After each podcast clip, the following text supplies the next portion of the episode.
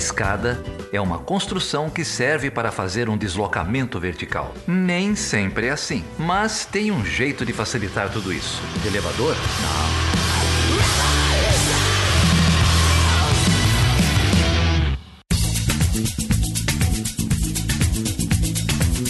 Seja bem-vindo e seja bem-vinda a mais uma edição do Chutando a Escada. O meu nome é Felipe Mendonça. E eu sou a Débora Prado, E aí, Débora, como que você tá?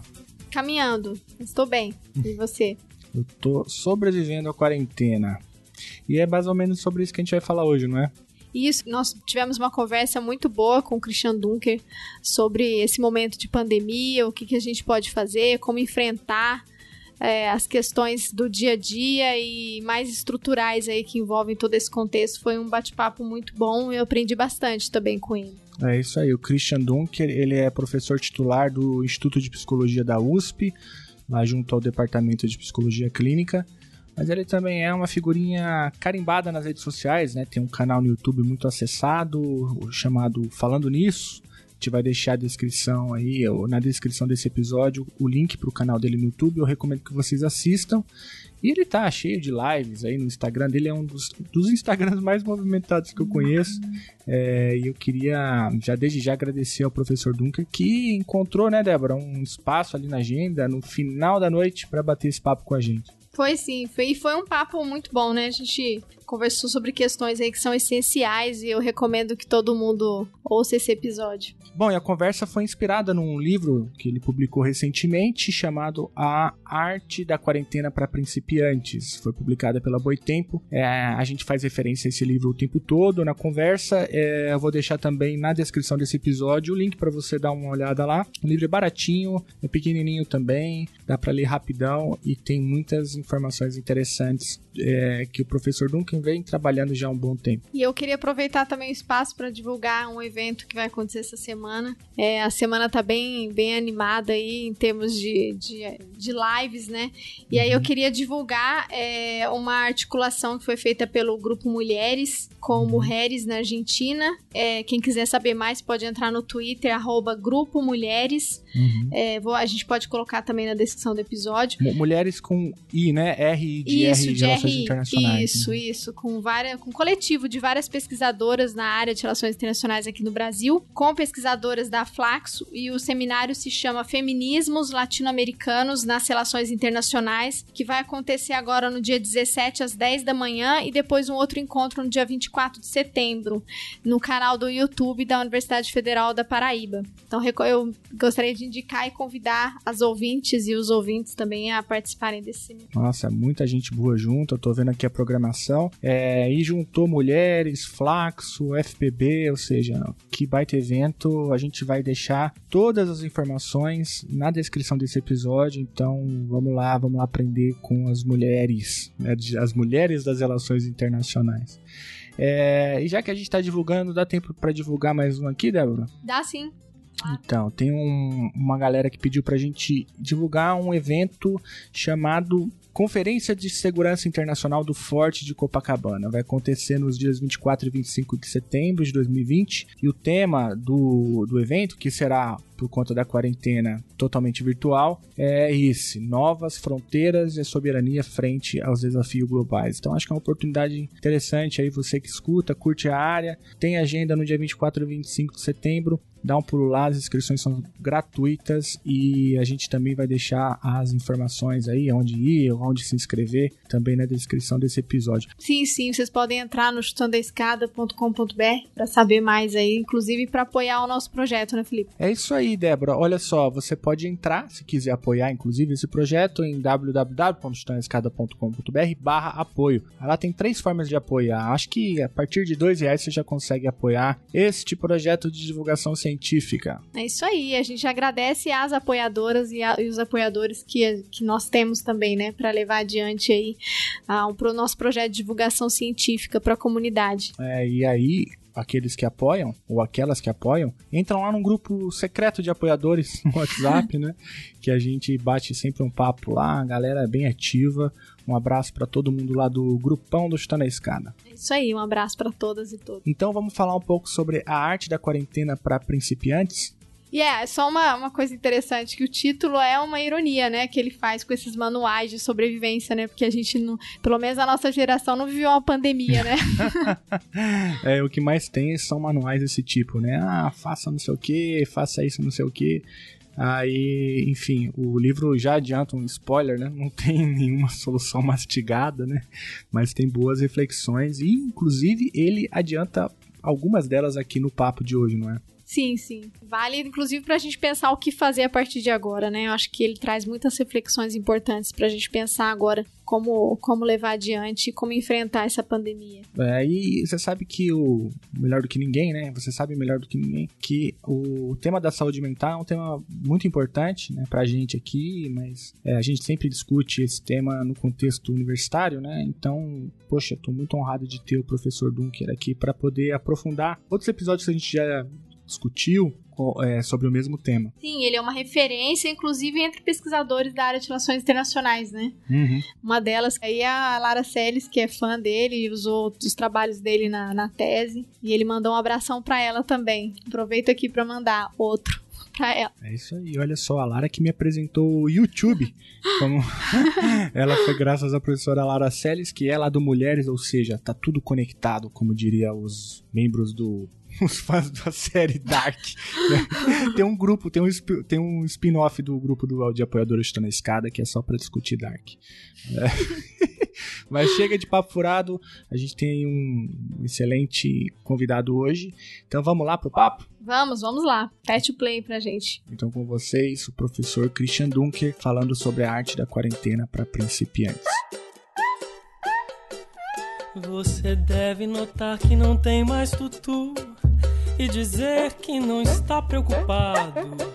Você deve lutar pela chepa da feira e dizer que está recompensado. Você deve estampar sempre um ar de alegria e dizer tudo tem melhorado.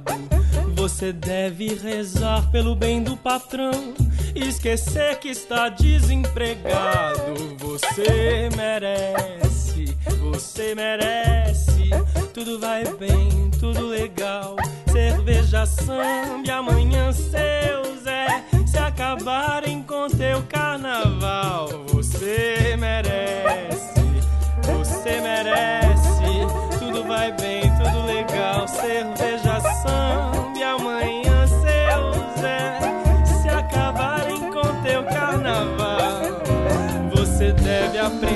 aprender a baixar a cabeça e dizer sempre muito obrigado. São palavras que ainda te deixam dizer por ser homem bem disciplinado. Deve, pois, só fazer pelo bem da nação tudo aquilo que for ordenado.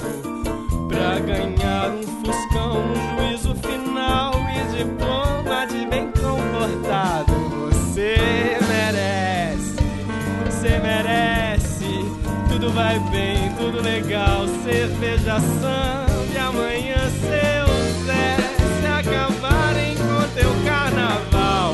Você merece, você merece, tudo vai bem, tudo legal, cerveja samba e amanhã seu Zé se acabarem com teu carnaval. Vocês dão aula de. É, é Relações Internacionais. No curso de Relações Internacionais. Ah, RI, vocês são Isso. internacionalistas. Isso. Isso. Minha filha faz RI na Unifesp, aqui em São Paulo. Ah, olha só. Ah, a que casa, legal. a casa tem É, muitos amigos todo lá. dia aqui, política internacional, e Ah. a- América Central, e Tocqueville, e Locke. É, tá bom, filha. Nossa, que legal. ela- casa. Tem, tem muitos 18 amigos na Unifesp. de novo na cabeça. O, o 18 Brumário é uma leitura importantíssima para entender a conjuntura, mas é, essa, é, É, essa é uma é. discussão que a gente vai fazer em Sim. outro cast, professor. É, então, então vamos nessa. O professor, é, eu antes de começar então a falar sobre esse trabalho, né, que é o, o a arte da quarentena para principiantes, uhum. é, eu queria te fazer uma pergunta que é, é, é uma pergunta que a gente não, não vê pelo menos na, na, no, nas lives que eu acompanho, nas entrevistas eu pô, raras vezes eu, eu escuto alguém te perguntar isso, que é sobre a sua trajetória mesmo, assim, profissional. Como que você chegou na, na USP, porque você fez graduação, mestrado, doutorado e hoje é professor da USP, né? Mas como, é. você, como você optou por esse tema? Como que você chegou na discussão sobre psicologia e psicanálise? Uhum. Olha, eu fiz eh, psicologia numa época em que a USP estava, a USP, o país, estava num processo de redemocratização. Eu lembro ter participado de Direta Já, de é, um movimento para a gente é, reinstitucionalizar né, a, a universidade pública, é, com a maior participação de, de alunos. E era uma época em que a gente podia fazer mais de um curso na USP. Então eu fiz eh, psicologia, mas junto fiz ciências sociais, né?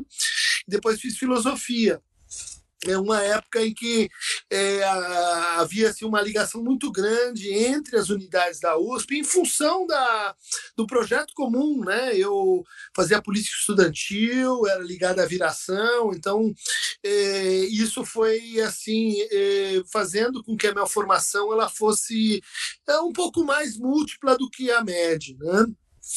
E muito cedo eu ganhei uma, uma bolsa para estudar psicanálise de forma assim integral. Então é, eu passava, né, ia da faculdade para escolas de psicanálise desde muito cedo, que é uma coisa que costuma acontecer depois, né? Depois você se forma, você vai, vai se especializando e vai escolhendo a tua, tua, tua linha de, de orientação, né? E quando eu estava no quinto ano, eu, eu fui chamado por uma professora muito querida para começar o mestrado. Então, fiz o mestrado junto com a, com a graduação, né? E, terminei muito cedo, depois fiz o doutorado relativamente cedo também, né? Sobre epistemologia da psicanálise, sobre psicose da criança e os problemas de linguagem. E, e daí eu, eu comecei uma trajetória que eu, que eu acho que foi muito importante para tudo que veio depois. Né? Comecei a dar aula em muitas universidades assim da periferia de São Paulo. Né? Hum. Mogi das Cruzes, Santana. Uhum. Eu comecei a conhecer São Paulo uh, a partir da minha atividade como professor. Uhum. Eu passei logo num, num, num concurso, assim, e, e, e, com 19, o que, que é 20, 20, 22 anos, eu estava numa sala de aula. Né? E eu lembro que os, os, uh, os secretários não queriam me dar a folha de prova porque achavam que era golpe. Esse aluno sai daqui, você acha que vai, vai enganar alguém que você é professor, né? Uhum. Eu tive que deixar a barba crescer para ter algum respeito, assim, mínimo. Mas isso aí foi uma escola para mim. Aí eu conheci o que, que é o, o aluno que tem que é, trabalhar de dia, estudar à noite, chegar em casa às vezes às duas da manhã para levantar às cinco. Uh, o que, que eram alunos assim, heróis mesmo, primeira vez que tinha alguém na família indo para a universidade. É, conheci o que, que é carência né, de, da, da, das universidades e a exploração que ela impõe para o aluno. O que, que é o ensino de massa, dei aula de filosofia para classes assim, de 200 pessoas, 200 nossa. mesmo, não é um modo de dizer. Né? É, é, as coisas assim mais diferentes é, para mim foram se revelando nesse percurso, né? Então não tinha lugar em São Paulo que eu não tinha, é, vamos dizer assim, tido uma experiência didática, né? Dei aula no show de fábrica da Votorantim, em tudo quanto é lugar, porque era duro pra caramba, você não tinha paciente, é, levava uma vida assim de bolsista, então o que aparecia para fazer, você fazia, né? Uhum. É, isso aí, depois, então, uh, eu, eu fui para São Marcos, que era uma, já era uma universidade assim de de segunda linha, mas muito bem organizada e que tinha um mestrado, e daí eu ajudei a organizar o mestrado, e de lá eu voltei para a USP em 2004, né? Mas quando eu voltei para a USP, minha cabeça já era outra, já era, era uma cabeça meio furiosa, assim, com, com o que tinha acontecido lá, com a, com a ideia de que a gente tinha que levar as coisas uh, para fora daquele, aquele universo de excelência, de é, que, que, que, pensava em falar com, com, outros, com outros países, que pensava em internacionalização, que pensava em profissionalização da pesquisa. Eu acompanhei todo esse processo, né? É, mas sempre com uma, com uma ideia assim que foi um, foi um feliz encontro com dois amigos, né? Que, que, que éramos já amigos antes da, de, de, de voltar para a USP, que é o Vladimir Safatli e o Nelson da Silva Júnior. Uhum. Então, ele estava voltando da França eh, em 2001, 2002, e eu tinha voltado da Inglaterra, né? tinha feito o meu pós-doc lá. E quando eu fui para a Inglaterra, eu me dei conta que a gente não entendia nada de Brasil, que a gente fazia uns puta coisa interessante, mas que de Brasil mesmo uh, nada, né? E, e, eles respeitavam muito a produção brasileira, Paulo Freire, estava é, ali o Cultural Studies, uhum. Gender Theory, uh, Post-Colonial Studies, a gente estava num atraso danado em termos de, de teoria crítica. De, uhum. e, e, e, o que fazia a função dessas coisas no Brasil era mais ou menos a psicanálise. Né? Uhum. A psicanálise se metia com o feminismo, tinha, tinha pelo Lacan né, uma, uma ligação com as vanguardas, tinha uma conversa com as estéticas e tal. Então, é, quando a gente se encontrou, né, Nelson, eh, Vladimir e eu, a gente formou uma espécie de pacto de não vamos ser devorado aqui na USP, não vamos tentar fazer uma coisa diferente, né? Vamos tentar fazer fazer uma, um laboratório que junte os alunos, né, da social, da clínica e da filosofia e que seja ao mesmo tempo um lugar de formação e de combate, de combate político, de intervenção. Né?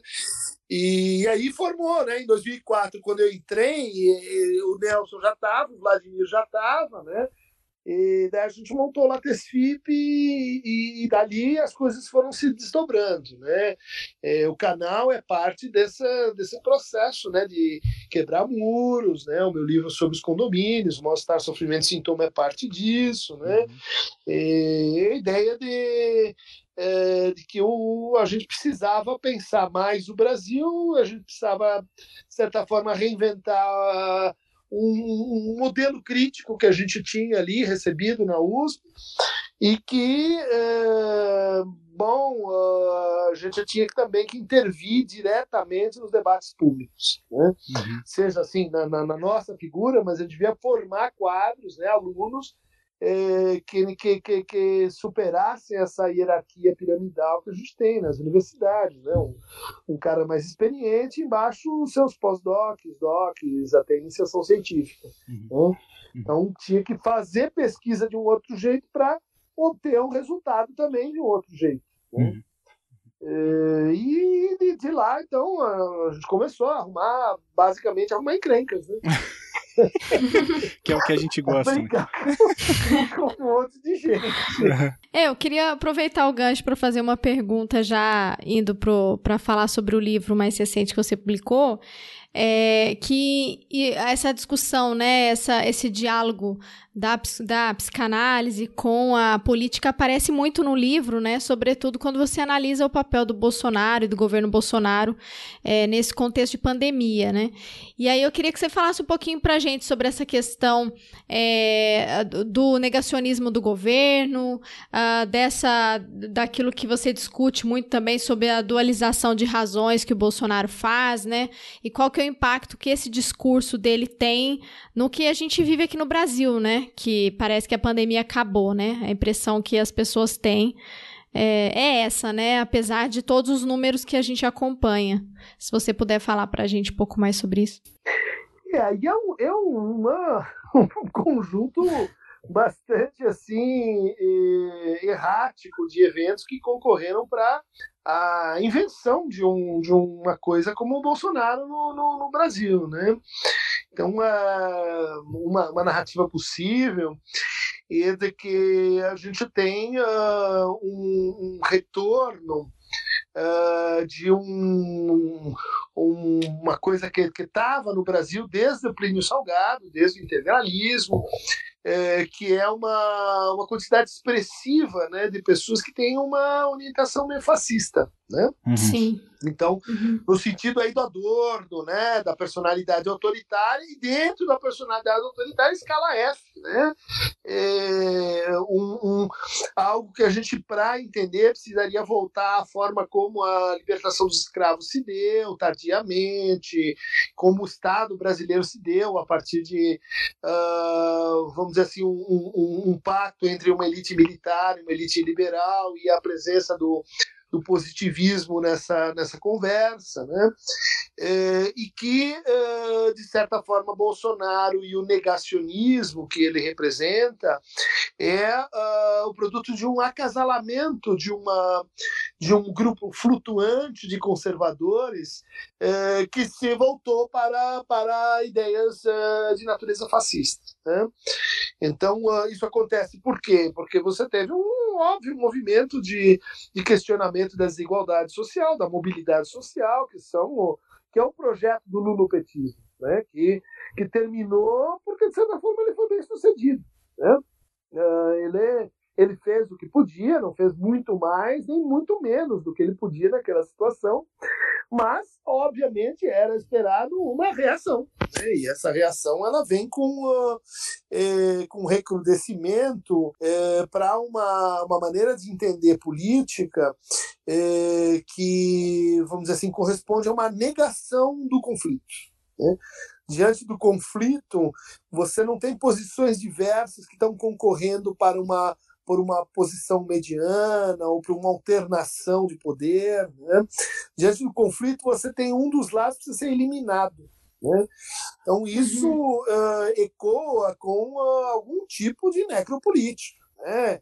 É, que, que, já vinha em curso na nossa leniência com a violência, com o, o, o pacto com milícias, com, é, vamos dizer assim, administrações paralelas né, da coisa pública, em, onde a gente pode colocar desde os condomínios até é, certas comunidades afaveladas, até é, o crescimento exponencial da população carcerária, você pode acumular zonas de eh, vou chamar assim, de não Estado, né? É de demissão do Estado dentro da, da esfera pública. Né? Então, isso, isso é uma anomalia meio brasileira. Né? Uh, o que coloca para a esquerda uma tarefa um pouco ingrata, que é, no fundo, ocupar o Estado. Né? Fazer o Estado fazer sua função né?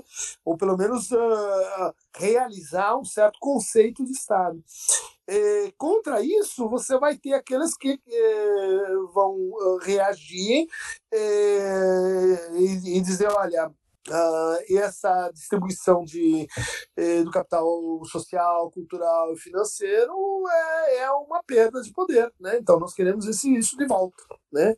É, o negacionismo do Bolsonaro ele, é, ele tem três pilares. Né? De um lado, ele vem é, da terceira onda neopentecostal, né? É, que por si só já é um discurso é, mágico, um discurso eh, vamos dizer assim, de compromisso com, eh, com um certo reencantamento do mundo. Né? Uhum. Eh, o segundo pilar é esse compromisso estranho que ele faz com o neoliberalismo, o neoliberalismo de fachada, né? é o neoliberalismo feito para atrair os conservadores, conseguiu, foi bem, bem sucedido. É, e, e, a terceira, o terceiro pilar é, são os derrotados da, da, da, do golpe de 64 né? São as Forças Armadas, são até a FTFP, uh, antigos uh, integralistas, né? Que estavam uh, no corner, né? Que estavam como os derrotados da história, né? Então ele, ele conseguiu juntar isso tudo, mas a amálgama para isso é, é a ideia de que a gente tem que ter uma, uma, uma espécie, como diz o Zizek, né? De parapolítica, né? Dizer, não, não, não pode ser política no estrito senso, tem que ser uhum. uma, uma substituição da política por outra coisa. Com isso, ele conseguiu atrair os liberais, né, que estão interessados em dizer que, que não é política, é, é, é administração de empresas. Né? É, é. é e, e, e, do outro lado, a reação moral aqueles que estão politizando raça, gênero, cor, classe, estão politizando mais né, o mundo, o discurso. Né? E o, o, negacionismo ele não é só uma retórica de campanha, né? ele é um método de governo no Bolsonaro. Uhum. Né? Por isso ele tinha que encontrar a negação adequada para enfrentar a pandemia. E o mais louco é que ele foi bem sucedido. Né? É. Ah, o discurso Bolsonaro ele ele apostou no caos, produziu caos e, de fato, conseguiu amealhar contra os seus próprios suas próprias decisões, né, um capital político invejável de 40%, apesar da base social dele ser transiente, né, ter mudado da, da, não é mais a elite que o elegeu, mas são aqueles que se beneficiaram com 600 reais é, que foram dados pelo Maia, né? Sim, então, é, nem foi por ele. Erros, é, tá, tudo, tudo errado, tá tudo invertido, meu. Bingo! Deu certo, né? Minha cabeça não é flor que se cheire, não é minha parceira, não faz nada que eu peço. Minha cabeça repete as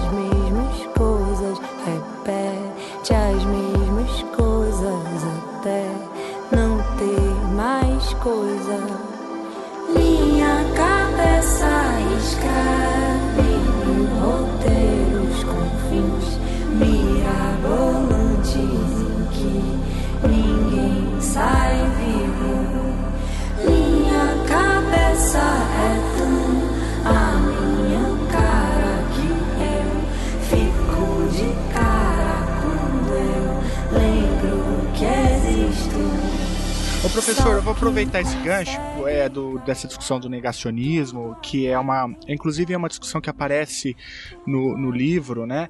É, mas o livro também traz uma outra dimensão aí dessa discussão que é mais pra frente, lá não me lembro exatamente qual capítulo. É, você menciona o poder da manipulação, né? Como algo que é, no, no livro diz que é uma boa técnica de manipulação que começa pela uma criação de uma atmosfera paranoica, né? Enfim, que leva para teorias da conspiração, é, você chama lá de intencionalidades perversas, né? É, na qual desconfiar dos outros é uma atitude preventiva razoável que se torna gradualmente necessária, que é uma citação do livro, né? E aí o livro avança e diz lá que essas pessoas inclusive inventam uma nova forma de linguagem. Como lidar com esse ambiente de negacionismo, de manipulação, é, mantendo a saúde uhum. mental? Olha, faz, faz. É, você está é, trazendo a conversa para uma, uma nebulosa, né? Em que, no fundo, os nossos uh, sintomas, as nossas vulnerabilidades, as nossas uh, inibições psíquicas, elas adquiriram uma valência política nunca antes uh, vista dessa maneira né? É, em parte pela linguagem digital, em parte pela, pela eficiência de produzir processos que vão da melancolização à paranoidização. Né? E não sei se você acompanha essa, essa discussão, mas o pessoal de Cambridge Analytics, o pessoal de Steve uhum, Bannon, uhum. o pessoal que, que consegue criar atmosferas eh, e determinações dentro da internet, elas têm uma formação pesada em psicologia. Né? E a parte da, da, dos grafos, a parte matemática, etc., ela ela vem cedendo espaço para, é, vamos dizer assim, manipuladores profissionais. Né? E, que estão uh, ah, trabalhando num, num nível é, que é muito, muito mais sagaz do ponto de vista, por exemplo, do entendimento do que é um delírio. Né? É, geralmente a gente diz, não, um delírio, então ah, isso é loucura, então pode entrar lá. Não, tem delírios que são extremamente assim é, potentes do ponto de vista político. É, porque a gente acha que o delírio é o cara que é o Napoleão, é, é uma coisa que todo mundo vai dizer, ah, o cara tá, tá viajando. Não é bem assim. A definição clínica de delírio é bem minuciosa, é bem assim é, complicada mesmo. O delírio, por exemplo, não se define pelo conteúdo, se define pelo tipo de convicção que você tem em relação a ele. Né? Então, por exemplo, a pessoa pode delirar com temas absolutamente dentro do escopo da ciência, da razão, é, da, da, do, do, do, da razoabilidade. Né? E isso a gente consegue, vamos dizer assim, manipular e consegue induzir aproveitando, é, vamos dizer assim, certos funcionamentos básicos do psiquismo. Por exemplo, a ideia mais simples de que o mal na sua vida vem de fora. Ele não está na sua família, ele não está tá em você, ele não está nas coisas mal resolvidas que você deixou para trás, no seu antulho psicológico, na, na, nas negações que você teve que fazer para chegar a ser quem você é. Né? E você pode persuadir alguém de que tudo isso né, não está em você, está fora de você, está no outro. Tá no estrangeiro, tá no nordestino, tá no gay, tá no uh, petista, tá naquela que é, um, no fundo, um manipulador de, de é, piroca, como é que é? Uh, mamadeira de piroca. Mamadeiras de piroca, Nossa. né? Você vai dizer assim, mas como é que alguém chega nessa ideia? Ele não é apresentado diretamente a mamadeira de piroca. Ele vai sendo levado né, por ilações mais e mais delirantes a partir de uma ideia muito simples e persuasiva, né, de que o mal vem de fora. Uhum. Isso significa o quê? Né? Que isso já é parte da sua negação. Você está manegando em você uma série de coisas, e daí alguém pega isso e diz assim: ah, eu concordo com você. Né? Eu concordo ainda mais com você se você formar aqui uma identificação de grupo. Porque daí nós juntos vamos dizer que o mal vem de fora. Né?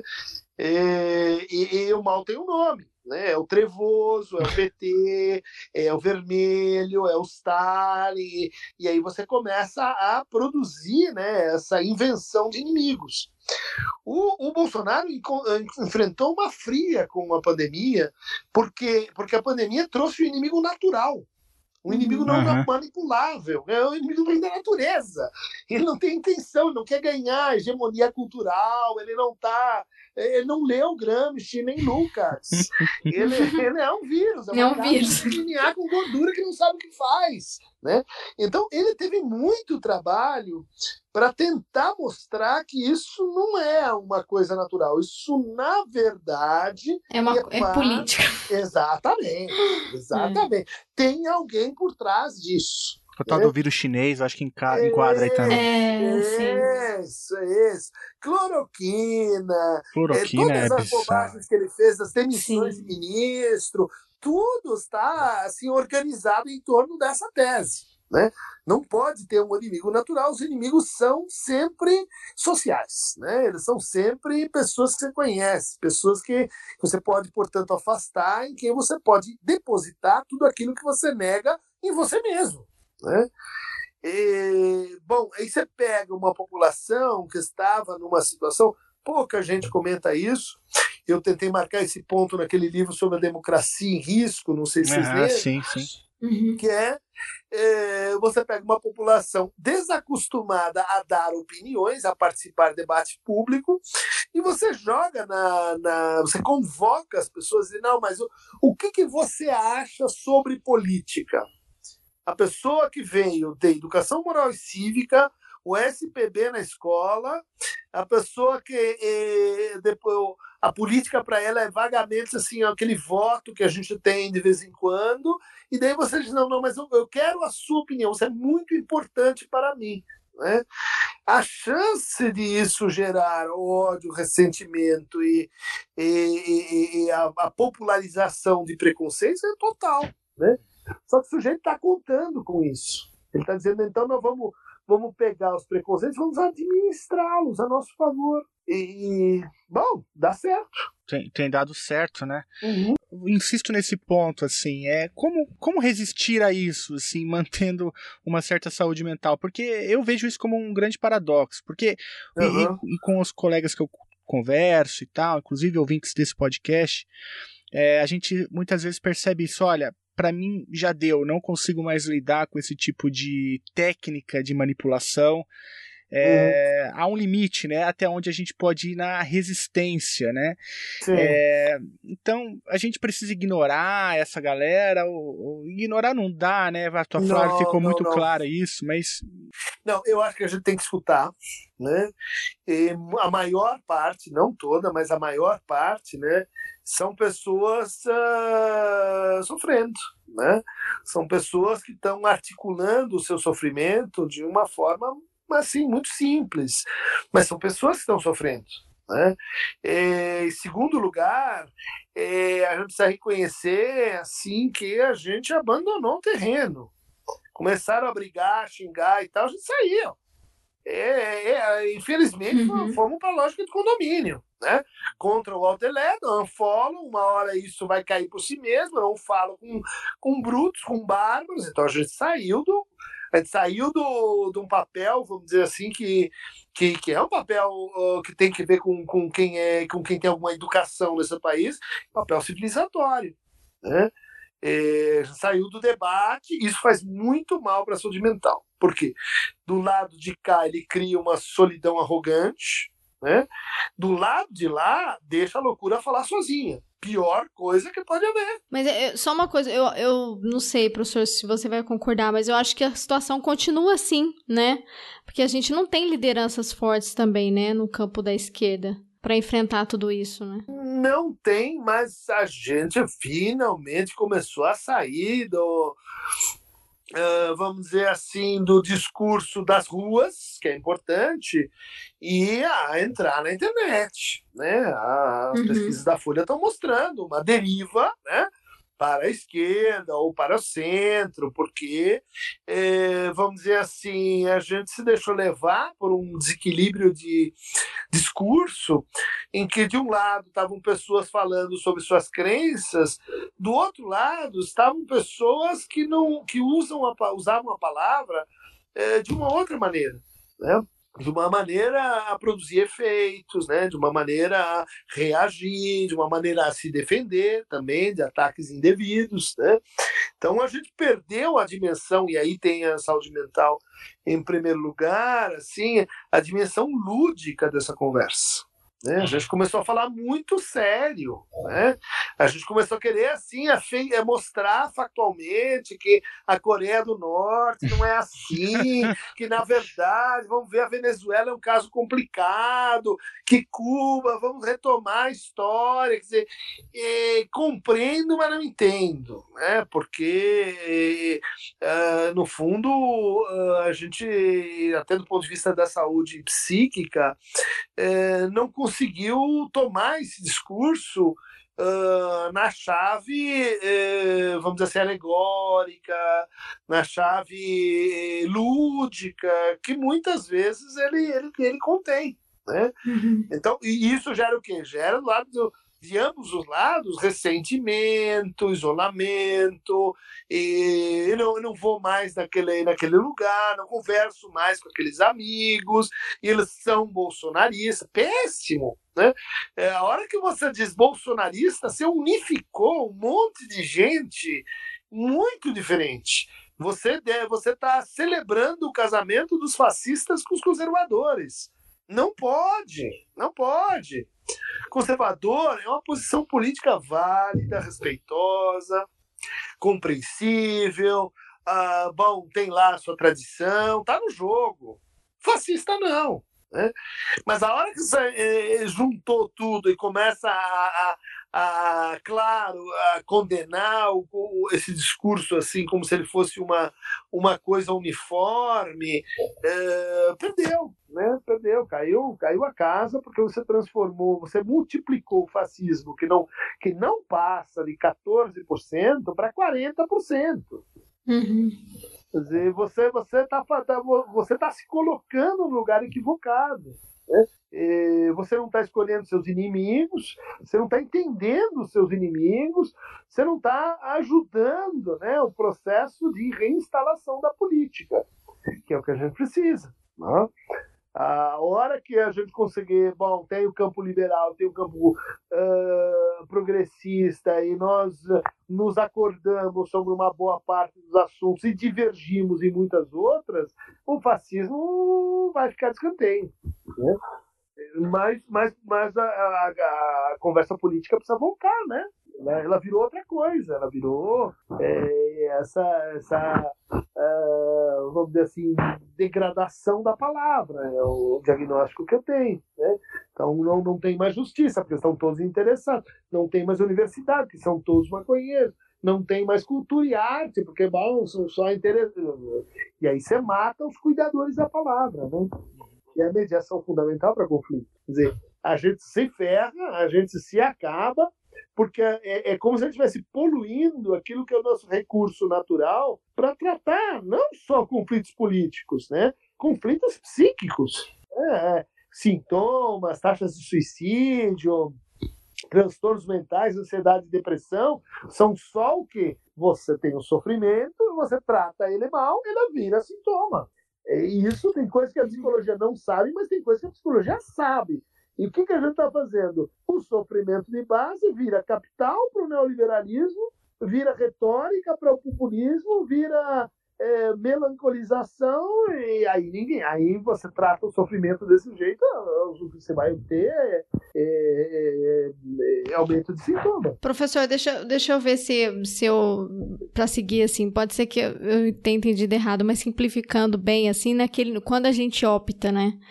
Por se recolher para diminuir o sofrimento diante daquilo que a gente vê, e falar, não, preciso cuidar da minha saúde, não dou conta mais disso, no fim você fica pior porque você literalmente engole sapo, né? Que é, é na, na, simplificando seria isso, porque você fica engolindo sapo todo santo dia. Uma hora você tem que parar, senão na realidade você não tá se cuidando, tá sendo muito pior, né? Sim, você tá fugindo, você tá reduzindo o tamanho do seu mundo. É compreensível, eu também faria. Só que a gente sabe que essa política, né, aí é no sentido da política de, de subjetivação, política de sofrimento, ela não é boa. Ela não é boa a longo prazo. Né? E o, que, o que faz o conflito trabalhar bem é quando ele tem uma certa diversidade. Né? Uhum. Quando ele está, é, vamos dizer assim, numa certa relação de si a si e de si ao outro. Né? Sim. A relação de conflito com o outro, com a sua mãe que enche o saco, o seu professor autoritário, com o racista, com o, o caramba, esta relação de conflito, ela tem um, uma, uma, uma versão doméstica, que é você e o seu racismo, você e o seu bolsonarismo, você é o seu pai é, é enchedor de saco, que é você mesmo, Uh, bom, uh, se você não mantém essa equação funcionando, há todas as chances de que, de que a coisa evolua mal. Né? E aí você não tem só sofrimento, tem uma experiência humana, né? Pro bem e pro mal, você tem um problema de saúde mental. Tem uma depressão, você tem uma ansiedade fora de controle, você tem um desencadeamento psicótico. Quem vai ousar em me dizer que não tem o meu valor, que não tem o seu amor. Hoje já não posso nem saber o que eu faço com você. Me dá um beijo e some. Sinto tanta fome, já não olho tanta história, só devoro esse meu coração que eu mesmo deixei envenenado só porque tá do teu lado eu te amo, coração. coração da maçã, os olhos em chamas, coração de Nanã, a mãe não reclama. É, e o livro tem uma parte que eu acho também muito interessante, né? O livro é uma coletânea de artigos, é, né? De então, artigos de é, intervenção, né? Exatamente. Uhum. E, e um, um, um dos capítulos desse livro que aliás eu recomendo muito, a gente vai deixar todas as informações no livro, não só desse, né, todos os livros, é, mas nesse especificamente tem um artigo que é, o senhor faz uma distinção ali entre três reações básicas diante da pandemia, né? E aí tem lá o papel do tolo, né? Uhum. É, o, o, confuso, né? E o terceiro me falhou, me falhou a memória, né? É o, e o desesperado, né? E o desesperado, desesperado né? Uhum. É, como a gente tem aqui bastante gente, talvez é, desesperada. Não, desesperada, né? Eu queria que eu tentei achar uma palavra mais tranquila, mas é, Ai, ainda é... mais agora, depois das imagens das praias, né? Mas eu queria te perguntar para o senhor traçar rapidinho o que, que é cada uma dessas três coisas, é, uhum. para a gente poder, talvez, entender um pouco melhor o, a pandemia. Tá. É, eu acho que essas três figuras elas valem melhor para o primeiro tempo da, da, da, da pandemia do que para o segundo e para o terceiro. Né? É, no primeiro tempo, a gente tinha que enfrentar um afeto básico que era o medo. O medo derivado basicamente do fato de que a gente não sabia nada sobre essa coisa. Né? A gente não sabia o que transmitia, quais os riscos, até onde ia, por onde pega, o que, que não pode fazer. Né? Isso convoca na, na gente, enquanto experiência individual e social, o medo. Né? Bom, o medo ele pode ter três destinos basicamente. Né? Ele pode ser negado. Então você vê o negacionismo aí já atuando desde o começo. É aquela pessoa que diz assim: se eu tenho medo é porque eu sou um covarde. Se eu, eu não posso ser um covarde, então não posso sentir medo. Então o que, que eu vou fazer? Eu vou negar que tem perigo. Então eu vou sair na rua, eu não vou fazer a quarentena, porque isso aí é uma inversão de gente que, que está querendo dominar o mundo. Né? Quem que é isso? É o tolo. Né? É, o, é aquele que ele não, ele não se interessa por enfrentar o medo. Né? É, o, o desesperado, que seria o seu oposto, é, ele diz assim: Mas se eu sentir medo, eu só posso sair desse medo com, uma, com segurança, quando eu souber exatamente o que, que eu estou enfrentando, o que, que é feito o meu inimigo. Né?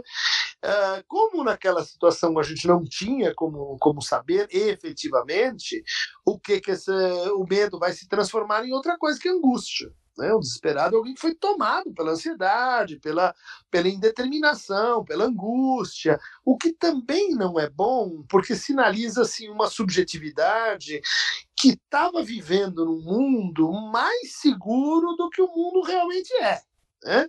que estava assim é, com mais prerrogativas de saber expectativas de controlabilidade sobre o mundo, sobre, o si, eh, sobre si, do que a gente estava na experiência média de mundo aí para muita gente. Né? Então eu vou chamar esses desesperados daqueles assim que, que não estavam convivendo muito com angústia, né? que estavam achando que, que, que, que uh, o caminho estava suave, né? e que, portanto, e, e às vezes isso era feito com truques, né? Ah, angústia, dou um unfollow, tiro o cara. Angústia, fumo um baseado. Angústia, tomo uma pinga. Angústia, não vou mudar de emprego. Angústia, muda de namorada. É, ou seja, modos um pouco primitivos né, de, de enfrentar a divisão subjetiva e angústia. Então, a hora que vem o vírus, ela, ela desespera. Né? E a atitude que eu, intermediária, que é dizer assim, não, peraí, e o medo, ele se enfrenta. O medo exige ataque ou fuga. O que, que, que eu preciso saber aqui? Eu preciso, preciso me informar. Né? É, e, e se eu for me informar, eu vou ver que os russos dizem uma coisa, os chineses outra, a Oxford tem uma estratégia alternativa, a ciência não está fechada aqui, tem muita gente cooperando com a coisa, e tem gente falando bobagem também, né? Então, nesse ambiente, a reação esperada é que a pessoa fique confusa, né? sem uma referência simbólica clara, sem um saber constituído para enfrentar a coisa. Isso foi mudando, né? No segundo tempo da epidemia, a gente foi estabelecendo alguns consensos, a gente foi ganhando confiança de que, de, de que bom, é preciso usar máscara, de que não pega assim, de que, é, bom, sobrevive assado, fica em casa. É, o outro pega, mas sobrevive, o terceiro uh, não é bom usar cloroquina porque não, não, não, não, funciona mesmo. Isso aí foi se, foi se estabelecendo. E daí a gente foi para um, uma outra situação de, de, de pandemia, é, que foi aquele momento assim que foi migrando para esse negócio não termina nunca. Eu estou muito cansado, é, há uma monotonia, há uma solidão, há um, há, um, há, um, há um crescimento, vamos dizer assim, da insatisfação, da irritabilidade, é, da, da, do limite que cada um encontrou para enfrentar isso. E daí a gente tem o terceiro momento que a gente está vivendo agora, que é como é que a gente sai da polarização 0-1 e cria zonas de risco, riscos compartilhados, uhum. riscos consentidos, né? E como a gente pode exercer a prudência e a coragem de forma conjugada. Né? Não, eu achei muito bom e eu, eu fiquei pensando nisso porque eu ainda não cheguei nesse terceiro momento. É, mas, ah. mas ele está posto, né? Dizer, sim, sim, é necessário. Tipo de é. abertura, é. É, as pessoas de um, de um, jeito ou de outro elas têm um limite, né? De uma não, sim, eu ia te perguntar, desculpa se eu te interrompi, mas é que eu ia perguntar, inclusive o impacto disso. Eu acho que é uma coisa importante para a gente pensar, Tendo em vista, por exemplo, a notícia hoje, né, que saiu, que a OMS, a diretora da OMS comentou que pode ser que uma vacina saia só em 2022 para todo mundo, né? Aí eu já olhei aquilo hoje, eu ainda comentei com o Felipe, vai ser a primeira pergunta, como lidar com essa notícia? Mas, e, e, aí, ao mesmo tempo, né, eu, eu, tenho, eu convivo com muitas crianças, tem duas crianças pequenas e, e vejo a situação das outras crianças e eu vejo que a gente viu uma inversão de valor valores, assim, né? Porque a gente confina as crianças né? Impede qualquer possibilidade de socialização, mesmo que seja com risco controlado, e você libera bar, que sim, porque elas vão enfrentar, elas têm enfrentado de uma assim, têm sofrido muito, uma angústia muito grande. Tem aqui assim, todo dia eu tenho que fazer uma coisa diferente, mas eles sofrem, né?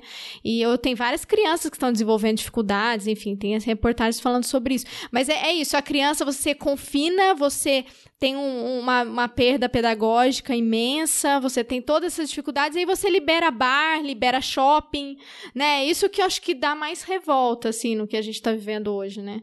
O que, o que eu tenho que arriscar? O que, que é importante hoje? Né? E a gente não tem um Estado, eu falo no sentido mais é, amplo, mas assim, a gente não tem um governo, prefeitos que, que olhem, não, a prioridade é a educação. Então vamos pensar, não, é tipo, é, é lazer, é tudo. E por último vem o que de fato é importante, né? Então, eu acho que isso está falando é muito, muito importante, muito legal, né? Quer dizer, shopping center e bares abriram antes de escolas. Uhum. Isso quer dizer alguma coisa. Né? Isso quer dizer alguma coisa sobre o lugar social da escola. Isso quer dizer alguma coisa sobre a forma como a gente está enfrentando isso e a forma como a gente está, uh, de certa forma, uh, identificando uma resistência política com a quarentena. Né? Uhum. Né? Isso uh, foi importante num determinado momento, mas se a gente for olhar de perto, o discurso do Bolsonaro mudou. Né? Ele, ele, ele fez um giro e o discurso complementar do campo progressista não acompanhou esse giro. Né? Mudou tanto no sentido de se amenizar, né? quanto no uhum. sentido de assim, eu sou indiferente isso aí tudo tanto faz, se abre, se fecha, se salva ou não, tanto faz. Né? E, e, e, em relação a esse tanto faz, é, a gente, do lado progressista, diz assim: não é assim, não, não, não pode ser assim. Né? É possível tomar riscos, é possível abrir de uma maneira consensuosa, mas aí a posição eu acho que tem sido um pouco lenta. Nós ainda estamos defendendo a quarentena e não defendendo uma abertura é, conscienciosa, vamos chamar uhum. assim, uma, uma abertura que, que ponha na pauta o seguinte: as escolas brasileiras precisam de ser informatizadas ontem. Sim. O retorno à escola não vai ser todo mundo junto. Tem que ter um cara um dia em casa, outro dia na escola. É assim no mundo inteiro. Sim. uhum. Mas a pauta ah, sumiu, porque a gente ficou na pauta do fica em casa. Né? E não vá para a escola, porque eu quero outra escola. Porque esse cara não está entregando a escola que precisa para a gente enfrentar com a, epidemia. Esse cara não está entregando o SUS que a gente precisa para enfrentar a pandemia. A gente ficou no fica em casa. E aí, é, bom, é uma derrota discursiva, Sim. infelizmente. Né? E, e, professor, desculpa, a gente já está estourando tempo, mas eu queria fazer um paralelo que você falasse um pouco sobre isso. Que eu vejo que esse descuido com relação a, a, por exemplo, as crianças, eu acho que tem um impacto direto no quem cuida dessas crianças, né? Que em sua maioria no Brasil são mulheres, né? Então, assim, a, a, a pandemia trouxe um impacto gigantesco de sobrecarga de trabalho, né? De mulheres. E eu vejo que isso, isso não, é uma, não é uma coisa deliberada. Eu acho que é uma coisa muito bem pensada, assim, no sentido que a gente tem um governo que tem um discurso totalmente misógino, né? E eu acho que justamente você você descantear esse debate é porque você invisibiliza mais uma vez as mulheres. Um o, sobre... tanto faz, né? Essa política do tanto faz, e daí, ela tá franco nisso aí. Significa o quê? Quem vai pagar a conta? Uhum. As mulheres, os negros, os gays, os pobres, e as suas minorias, sempre. Né? É, e, e, a gente não, não percebe que essa invisibilidade, essa indiferença, ela, ela, ela tem um preço, ela tem um custo. Né? Inclusive, a gente não percebe que tem um custo você adiar o debate que é o que está acontecendo. Você, você, você assorear o debate, você dizer, eu não quero conversar, não quero que tenha essa conversa. É um outro tipo de negacionismo que a gente está enfrentando. Não é o da, da Terra plana. É o do, olha, para mim tá bom, quanto pior, melhor.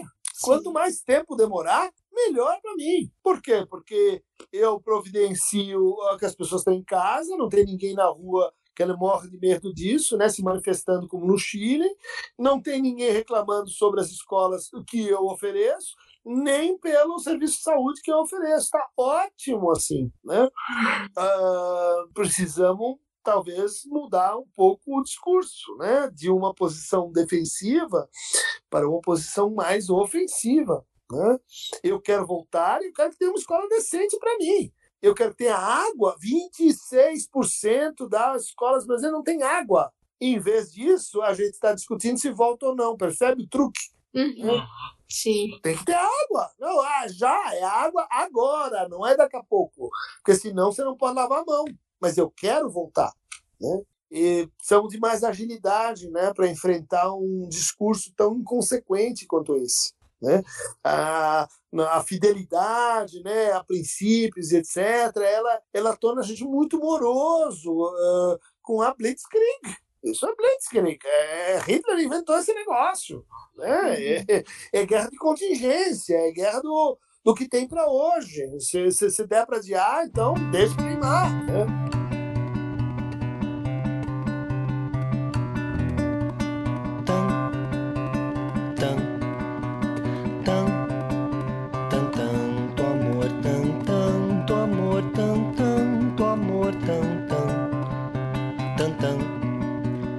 Tan tan bate na porta é o meu amor.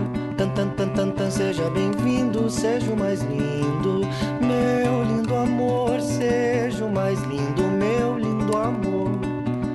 Hoje eu pintei a lua cheia pra te dar e atirei no céu cem mil estrelas pra te acompanhar. É que só de te olhar minha alma está sã, mas eu tan tan se eu não for abusar demais, assim, talvez algum ouvinte que chegou até aqui, uhum. chegou nesse episódio porque conheceu o trabalho, né? É, e veio aqui em busca de alguma, alguma orientação. Primeiro, eu sugiro que você leia o livro, né? não só esse, mas também assine o canal do, do, do professor no YouTube, YouTube né?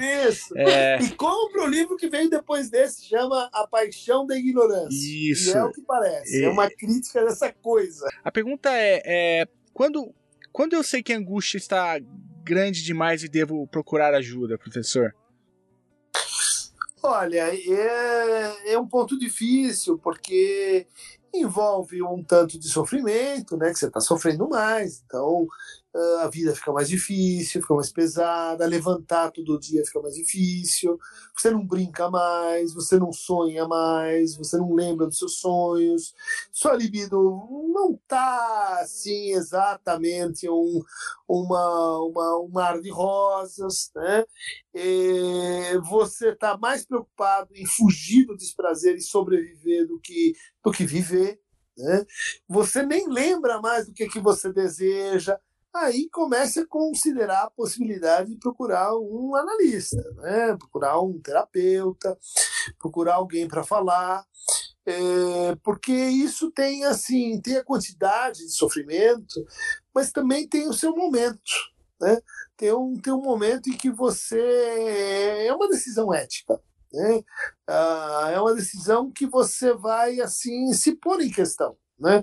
Pôr em questão a educação que você recebeu, seus valores, aquilo que você acha. Uma, uma terapia é, é um risco, é sempre um risco. E, e, e, portanto, depende não só de uma conjunção objetiva, mas de uma espécie de decisão. Né? Uma decisão que a pessoa toma, que ela diz assim: eu quero, quero me tornar alguém melhor. Né? E, e esse caminho que eu estou indo é um caminho uh, que não está me levando nessa direção. Né? Então, uh, quando a gente chega em uma intelecção desse tipo, eh, a gente pode estar tá sofrendo mais ou a gente pode estar tá sofrendo menos, mas, mas é uma decisão de que eu quero isso fora da minha vida, eu quero transformar isso em algo melhor para mim. Né? E, por isso, não é um pouco diferente de olha, se a febre subir para mais de 38, procura um médico. Uhum. Não é bem assim, mas às vezes a gente sofre pra caramba, cria novos sintomas, e mesmo, mesmo assim não, não é a hora, né? Ainda não é a hora. A hora é quando a gente decide mudar. É, tem um, um, sociólogo que eu gosto muito, chama João Perchansky, e ele é é, trabalhou no Boitempo, escreveu coisas muito interessantes. ele levantou uma pergunta muito, muito legal, que é uma pergunta que vale para a psicologia e que vale para a teoria política. Que ele diz assim: olha, depois que a mudança acontece, depois que a revolução acontece, você diz, ah, estava tudo dado. Mas por que a gente não consegue antecipar crises? Por que a gente não consegue antecipar momentos de transformação?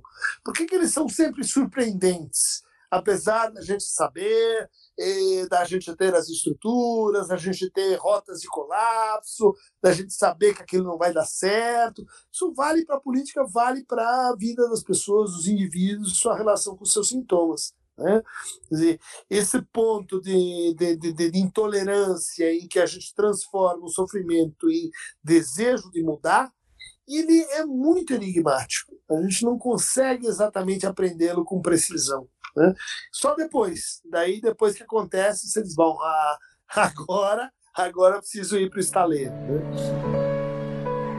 Eu sei que tudo vai ficar bem e as minhas lágrimas vão secar.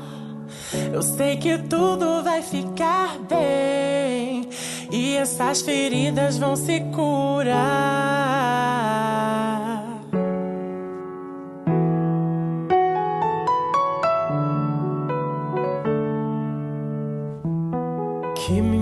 De sorrir é tudo que eu já perdi. Eu fechei os olhos e pedi para quando abrir a dor não estar aqui. Mas sei que não é fácil assim. Mas vou aprender no fim. Minhas mãos se unem para que girem do meu peito que é de ruim. E vou dizendo: tudo vai ficar bem. E as minhas lágrimas vão secar. Tudo vai ficar bem. E essas feridas vão se curar. Eu sei que tudo vai ficar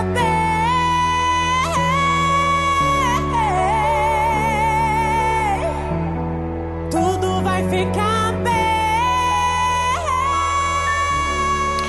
Professor, muitíssimo, muitíssimo obrigado pelo teu tempo. É, eu tô muito honrado por ter tido essa oportunidade de conversar com você, de te ouvir é, aqui no Chutando a Escada. Enfim, a gente, nosso espaço aqui é modesto, mas é um espaço que a gente está sempre aí é tentando fazer uma, uma coisa que, entre outras várias coisas que o senhor faz, é, a gente tenta fazer também um pouco aqui, que é divulgar ciência, né, na nossa área de Uhum, conhecimento, né? Uhum.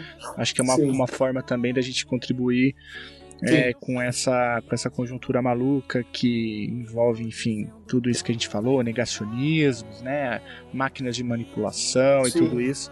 É, e a maneira como o senhor também se apropriou das redes sociais, né, tá sempre aí disponível para as mídias alternativas, para divulgação de, de, de um Uhum. conhecimento científico sólido na tua área também, é uma coisa que a gente carrega aqui e eu queria te agradecer por todo o seu trabalho e pelo seu tempo hoje à noite. Obrigada pelo papo aí. Esse horário tarde, depois de trabalhar, ainda tem que conversar Nossa, com a gente. é. Mas foi ótimo. Foi muito divertido. Mas, mas o senhor está legal. acompanhado de um bom vinho, se não tiver, eu recomendo que faço agora.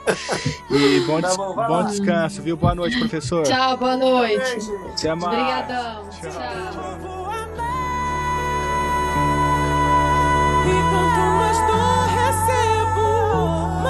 percebo que sou indestrutível.